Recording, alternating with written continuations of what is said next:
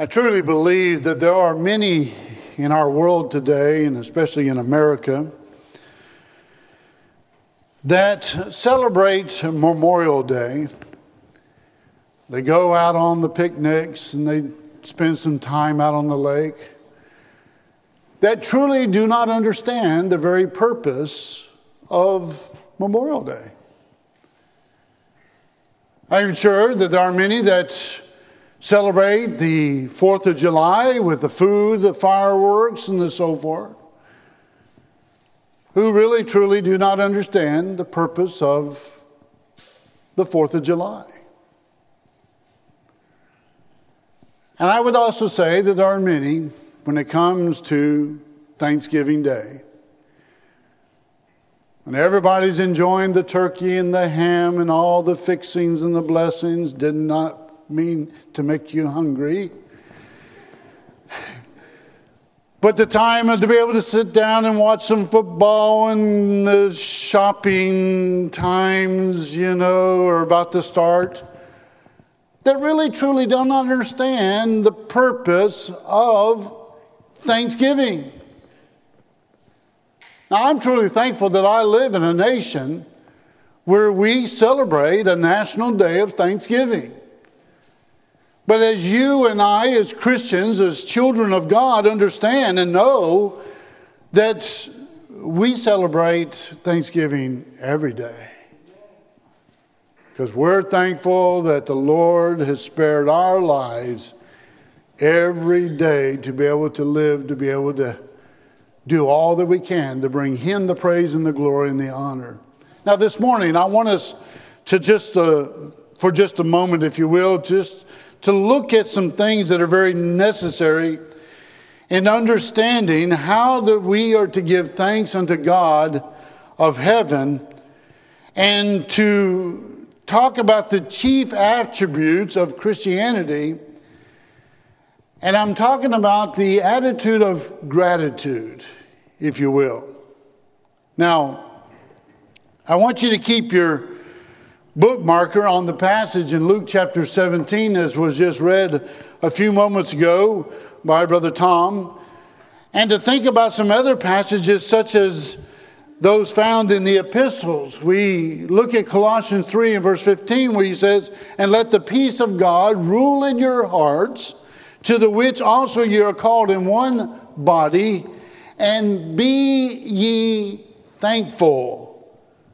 How about this scripture? Philippians 4 6. Be careful or anxious for nothing, but in everything by prayers and supplication with thanksgiving, let your requests be made known unto God. You know, one of the characteristics of a Christian is to be thankful. But likewise, one of the attributes of a society that's running away from God is ingratitude, right? Ingratitude. In 2 Timothy 3, I want you to know what Paul was writing here concerning the perilous times that would come. And think about those sobering words, like about our own culture in which we live today, where Paul says in 2 Timothy 3, verses 1 and 2, This know also that in the last days perilous times shall come, for men shall be lovers of their own selves covetous, boasters, proud, blasphemers, disobedient to parents, unthankful, unholy. It's interesting to me when I read the word unthankful, all of those other characteristics of a society that's gone astray are connected to them, right? People who are covetous are generally those who are unthankful. The people who love themselves, they're not filled with gratitude and they're not expressing thanks, thus, they're unthankful. What about those disobedient to parents who have no respect at all for their parents and all that the parents have given them? Likewise, we find that they are unthankful as well. What about those who are unthankful? and do not have a heart filled with gratitude, these generally are people who are unholy as well, right? The Apostle Paul says that these are attributes that are to be found in a society that has moved away from God. It's sad.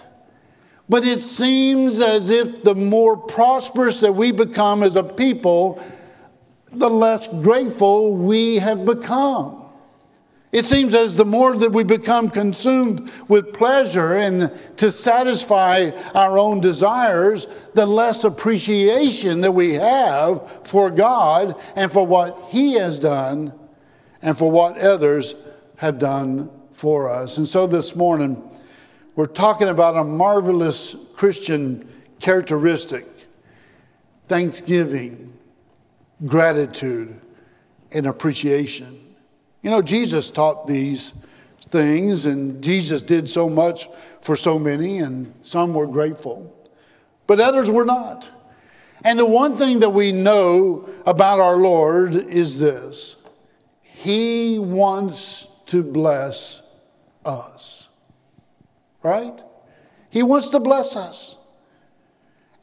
Now, in James 1 and verse 17, we find that every good gift and every perfect gift cometh from above and cometh down from the Father of lights, with whom there is no variableness, neither shadow of turning. You see, our God gives gifts, and his gifts are always good because he can only give good gifts. Now, our Lord does not ask for something and we should understand why that he would expect it of us. But if he's going to be such a bountiful giver, he desires in each one of us a thankful and a very grateful heart, doesn't he? Now, our Lord wants to bless us. And our Lord does bless us, and he does so abundantly. But at the same time, he says, I want you to develop in all of my children, particularly, I want you to develop a heart of gratitude and thankfulness. Right? Now, those of us who are parents, surely we understand this very much so. We love to bless our children. And we understand how, how much we like to do for our children. We want to bless them, and really all we ask in return is this a thankful heart and a respectful attitude. Let us give to our children because that's a parent's desire, right? But children, please understand that as you receive, express some gratitude and some thankfulness for what your parents have done. Now, I say that with this realization we are made in the image of God, Genesis 1 26 and 27, right? Why is it that I, I, as a father, appreciate Thanksgiving and appreciation from my children? Well, because my Father in heaven likewise appreciates that. We are made in His image, and so He wants some appreciation and thankfulness in our own hearts towards Him. If indeed we want to be like God, then we will desire the very things that God desires, right? Now, as a father, I want to give good gifts. And I want to know that my children appreciate them, and you as a parent feel that same way. Now, our God in heaven, He is our Father. Therefore, what it is that God would desire from you and me, what is it that He desires from you and me as He blesses us? Well, He wants us to know that we have respect, and that likewise, He wants to know that we are grateful at the same time. And so we're talking about gratitude and how that we can express that gratitude. First of all, I want you to notice that something that Jesus experienced, and I want you to turn with me, if you will, to Luke chapter 17 and to think about our Lord Jesus Christ and what he came to do. Very simply, he came to bless, didn't he? And he came to do for you and for me what we could not do for ourselves. He came providing something that's very marvelous. And what is that called? Salvation. Luke 19:10. He came to seek and to save those who are lost. Thus, salvation. Now, in Luke chapter 17, we find that Jesus is on his way to Jerusalem. And he had a lot of business there in Jerusalem, and ultimately he knew that he would die there in that royal city, that he would give his life a ransom for many there in Jerusalem.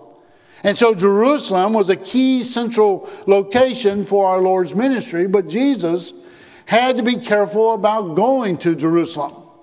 He could not go to Jerusalem until he knew that it was time for him to die. He came to that point in his ministry where he knew for his own safety that until the time was to come, he had to stay out of this city called Jerusalem. He is moving toward Jerusalem as we study Luke chapter 17, but he knows that there is danger that awaits him there. He has done things in Jerusalem in the past that has stirred bitterness and hatred from the religious leaders who have despised what he was doing. But notice, Jesus comes to a certain village, as recorded in Luke chapter 17, and there are lepers outside the city gates. They, they would not have been permitted inside the city, they were to be quarantined. They were to be by themselves because they were highly contagious with this leprosy. And this disease, this disease was one that could spread very rapidly. Know, leprosy was a very horrible disease in Luke chapter 17, and these lepers would love nothing more than to be healed from that very terrible disease. Uh, but they would stand outside the gate needing what other men could give them. You know, maybe some food or maybe some alms, maybe uh, they could use some help. They were crying out to those who could help them. They were to cry out, they to shout because nobody could get close to them, and they would say, unclean, unclean, so that you would know that they got leprosy, to stay far away from them. And as Jesus comes into the city here and enters into this village, they are some distance away from him. And some could even have warned Jesus, don't go over there. They are lepers. You don't want to go over there, they are lepers. And so they're crying out to Jesus, not for food, not for clothing, not for alms. Why? Because you see, friends, other people could give them food. Other people could give them shelter. Other people could give them alms clothing. But when Jesus is coming, other people cannot do this. They could not satisfy their deepest need. Only Jesus could satisfy their deepest need. And therefore, when they see Jesus, they cry out for what? Mercy. Mercy. When you see Jesus and you think about the help that Jesus can provide, you don't have to call out for food or clothing or shelter. Though there were some who were so shallow who came to Jesus, and, and after he had fed them, they went on their way without any thanks at all. But those who understood what Jesus could do will come and ask for so much more than what food and shelter could provide they came to the right source asking for mercy. Mercy. And so it is in verse 13 of chapter 17, these lepers lifted up their voices together in unison and said, Master, have mercy on us. Do for us what no one else could do, and that's heal us from this awful disease called leprosy. You might remember studying in Acts chapter 3 about Peter and John going up to the temple at the same time of, or at the time of prayer. And there was this lame man lying at the gate called Beautiful, and he was crying out for alms. And Peter said something very interesting to him. He says, Silver and gold have I none, but such as I have give thee in the name of Jesus Christ of Nazareth, rise up and walk. Very interesting, isn't it? What Peter had for that man was so much more than a few alms, so much more than food or clothing, that by the power of Jesus, he could be made whole. And what's the point? That spiritually speaking, we also can be made whole when we come to Jesus. Very much so. As I study Luke 17, I'm impressed with the faith of these lepers. The faith of these lepers. How many lepers? Ten of them. Ten lepers crying out to Jesus in unison to have mercy, and Jesus does have mercy. Now, Jesus does have mercy upon them because the text says in verse 14, and when he saw them, he said unto them, Go show yourselves unto the priests. And it came to pass that as they went, they were cleansed. Now, notice something here. Jesus did not cleanse them immediately, did he? These lepers cry out to Jesus for mercy, and Jesus must have smiled when he looked up on them and said, You know, if you just go your, show yourselves to the priest, but why? Because he knew that they would go. That they would go and show themselves to the priest, that they were cleansed, that they were no longer defiled. They did not ask Jesus, and here's where their faith comes in. Are you sure about that? I mean, you're, you're telling us to go, uh, but we're, look, we're not cleansed. Are you sure? You see, they didn't ask that question. They did not counter Jesus and say, well, but wait a minute. We're not going until you do something first. No, they had more faith than did even Naaman initially. You remember in 2 Kings 5, where Naaman the leper was told by Elisha to dip seven times in the Jordan River, and Naaman balked about it. Well, wait a minute. There's a whole lot more cleaner rivers over here closer to me that I could dip in. No, that's not what God told you to do, see, Naaman. That's not what Elisha, the prophet of God, told you to do. He said, dip seven times in the Jordan River. And when he dipped seven times in the Jordan River, when he came up on that seventh time, guess what? He was cleansed. But see, Naaman balked at first, but you don't find that with regard to these lepers. All we read about these 10 lepers is this as soon as Jesus said, Go show yourselves to the priest, they immediately started running toward the priest to see him, to visit with him, that they might be cleansed, and yet they're not even cleansed yet. But on the way, on the way, it happened. On the way, they were cleansed, they were made whole, and the text says that as they went, they were cleansed. They must have been a cause for a rejoicing as they were running towards those priests. There had to be a cause of rejoicing. Their hands began to look normal and healthy once more. The proper skin color returned. They were no longer defiled. And they notice this as they're running. I can, uh, I can only picture this as, as the time that I used to run, that as I'm running, I could see my hands. And that they could look down and they could see, whoa, wait a minute. We're being cleansed. There, there, there, there's no longer the leprosy. Wait, wait a minute. We're being cleansed. It is happening. We're looking normal and healthy once more. And that they had to be getting excited as they were thinking about being made whole.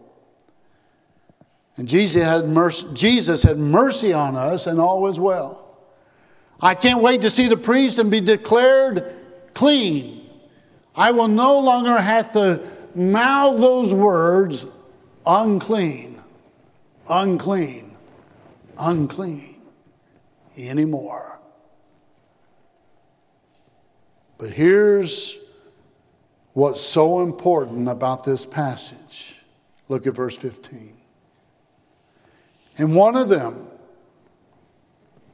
and one of them, when he saw that he was healed, turned back and with a loud voice glorified God.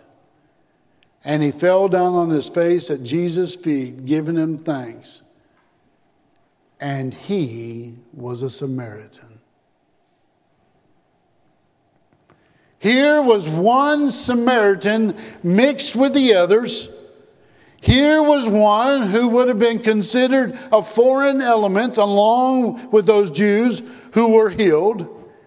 And he is the one who is so appreciative that he turns around and he says, I've got to go back to the one who did this healing, who was so merciful on me and I need to thank him personally.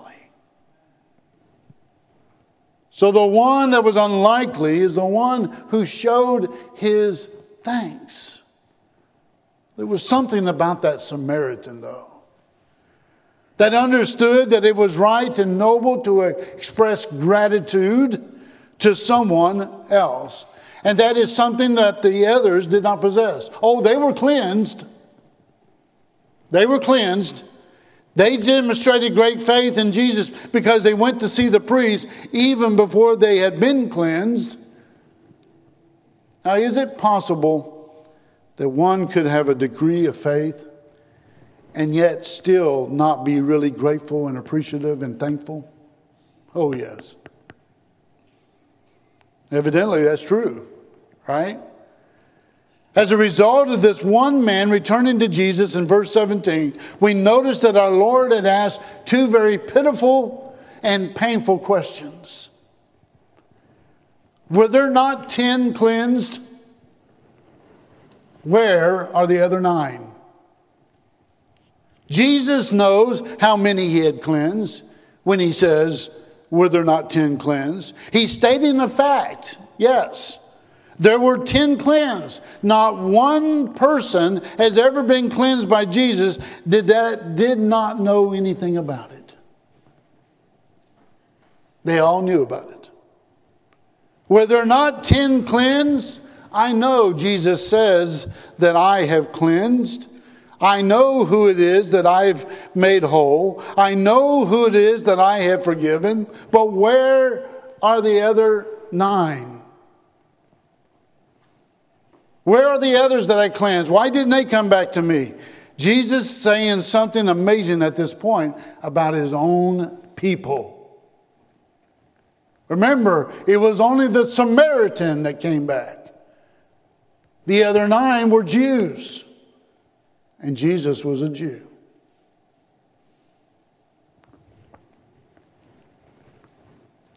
But Jesus is saying, Here is a Samaritan, an outcast. One with very little respect from my people, the Jews, and yet he understands more about gratitude than they do. That's sad, isn't it? And by the way, Jesus could have also been saying this. He shows more class than they do. People who know how to live among others are people who have class and people who have been properly taught. And interact with others and have successful relationships, understand the importance of what? Being thankful. Being grateful toward others. Jesus has to be disappointed here. Here's the Samaritan. There's the other nine somewhere that are Jews my own people. that I have cleansed. And yet it was only the Samaritan who comes back and says, Thank you. What about our own families? Could it be that in our own families that we refuse to express gratitude for those who do so much for us? And yet we could do something for someone else who is not a part of our family and they appreciate what we do a whole lot more?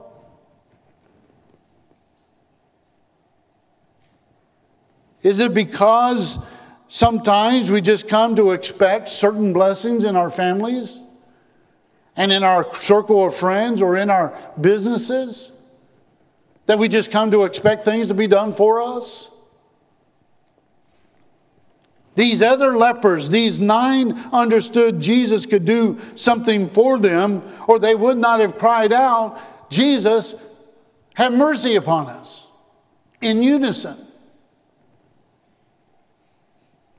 But when they were cleansed, the one least expected came back and said, Thank you.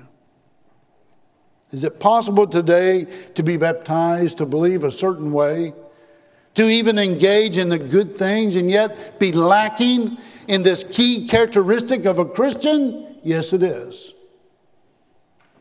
The Lord wants to create and develop within us a thankful heart.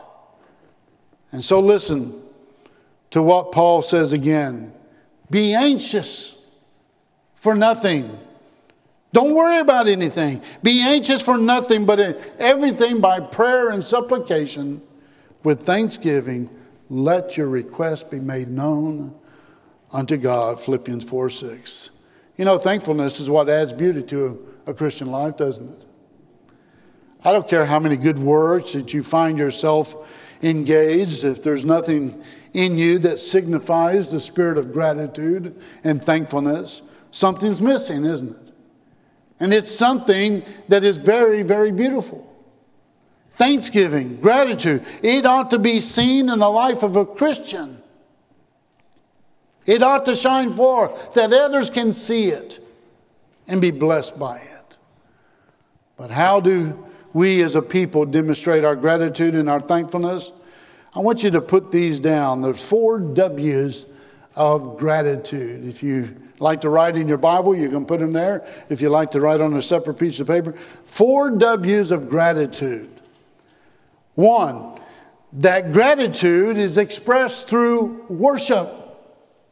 Worship. Put Psalm 100 Psalm 100 down in your notes there because listen to what the psalmist said about the importance of offering thanks. He says, Make a joyful noise unto the Lord, all ye lands. Serve the Lord with gladness. Come before his presence with singing. Know ye that the Lord, he is God. It is he that hath made us, and not we ourselves. We are his people, and the sheep of his pasture. Enter into his gates with thanksgiving, and into his courts with praise. Be thankful unto him, and bless his name. For the Lord is good, his mercy is everlasting, and his truth endureth to all generations. Psalm 100, 1 through 5. How can I express my gratitude through worship? What does God prescribe for worship? What have we done in our assembly already this morning? Think about it. Everything that we've done in this assembly thus far has been an expression of what? Gratitude and thankfulness. Gratitude and thankfulness. The songs we sing, they reflect the grateful heart.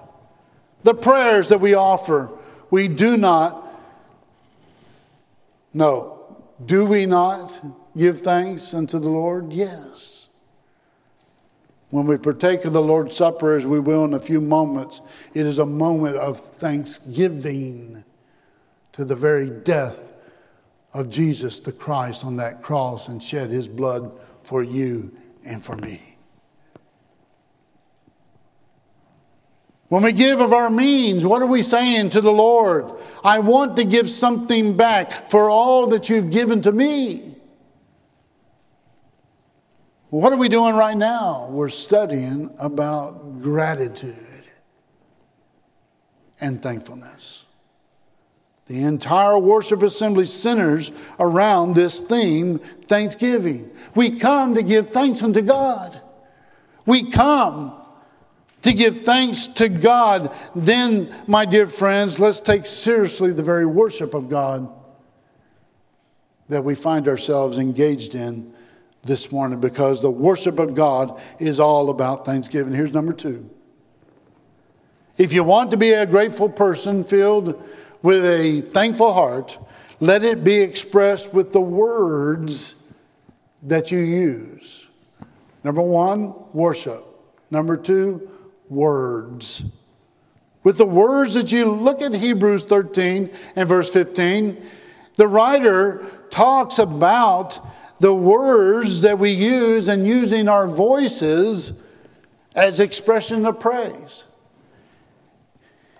In Hebrews 13 15, he says, By him, therefore, let us offer the sacrifice of praise to God continually. That is, the fruit of our lips, giving thanks to his name.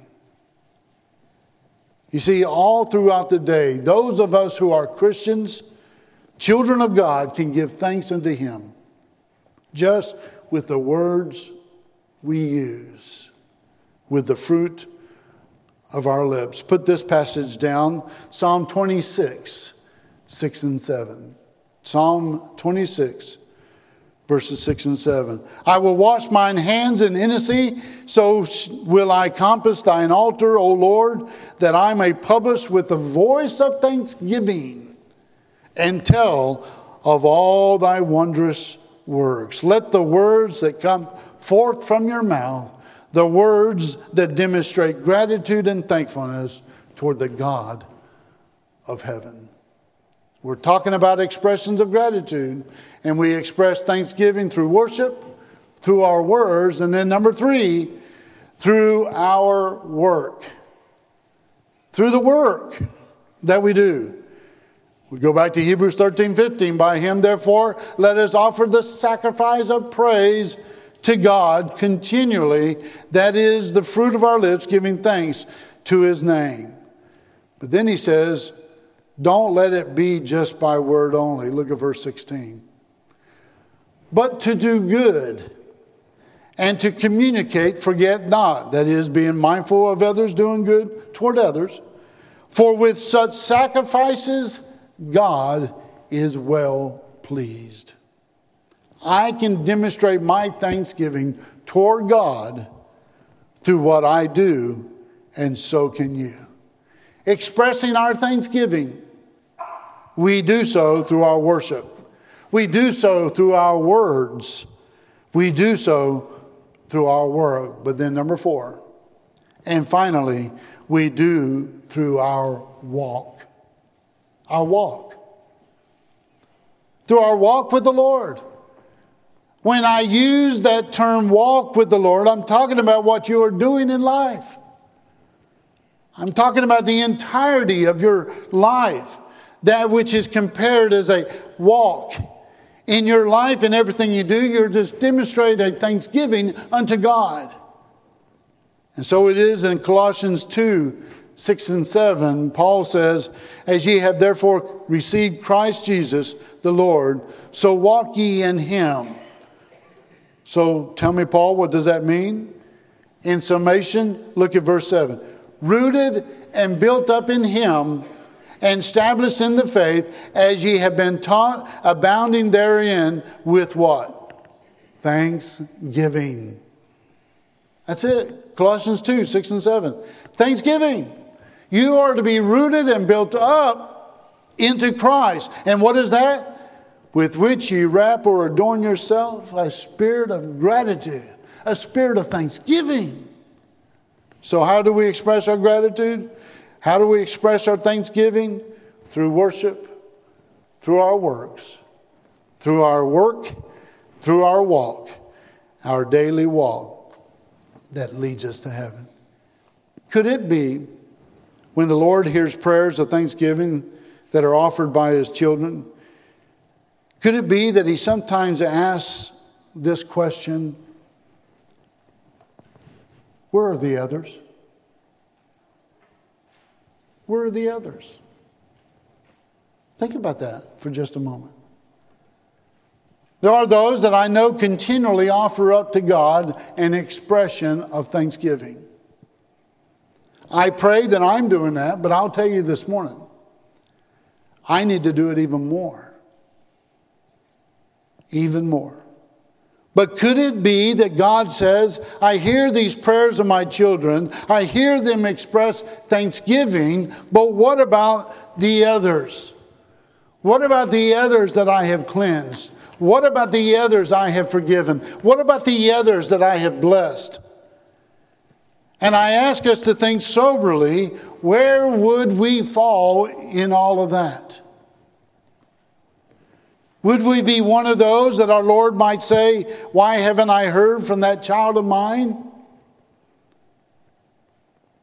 Why do I not hear from that child of mine expressions of gratitude for what I have tried to do? You see, Jesus knows whom of whom he is blessed, and he says, Where are the nine? There's more than just this one. Is he still asking that of you and me? Where are you? Where have you been? Our relationship is not what it should be, the Lord might say. It can be better, though. It can be better, and I'm waiting, and I'm waiting for you, he says, just to say, Thank you, Lord. Just waiting for you to bless my name as I have blessed your life. What I'm saying this morning, dear friends, is that when we develop this sense of gratitude and thankfulness within us, we will be blessed by the God of heaven when we give him the thanks. Here's what happens for the one who is not a child of God his heart is stirred for obedience to the gospel. You see, when one develops within his self a sense of gratitude for what God has done, and by the way, that comes through study and hearing the word of the gospel, the word of God, right? That Jesus the Christ died on the cross, that he shed his blood for you and for me individually and personally. He took our burden, He nailed it to the cross, and therefore, through His blood, we can be saved. The question is are you thankful for that? Are you thankful for that? Are you willing to step down this aisle? I'll try to meet you halfway. To say, I believe that Jesus is the Christ, the Son of the living God. I'm willing to repent of my sins, to turn away from those things that are wrong to that which is right. I'm willing to make that good confession that I believe. And then to go down into the waters of baptism to show my expression of gratitude for what Jesus has done for me on the cross of Calvary. And I've come up out of the waters of baptism to walk in newness of life as a child of God, a Christian a New Testament Christian. You might be here already, a child of God. You've wandered by the wayside. Come back, be restored. The time is now. I'll try to greet you halfway, but you have to make that step in the right direction. Repent and pray that God will forgive you. Won't you come as together we stand and sing?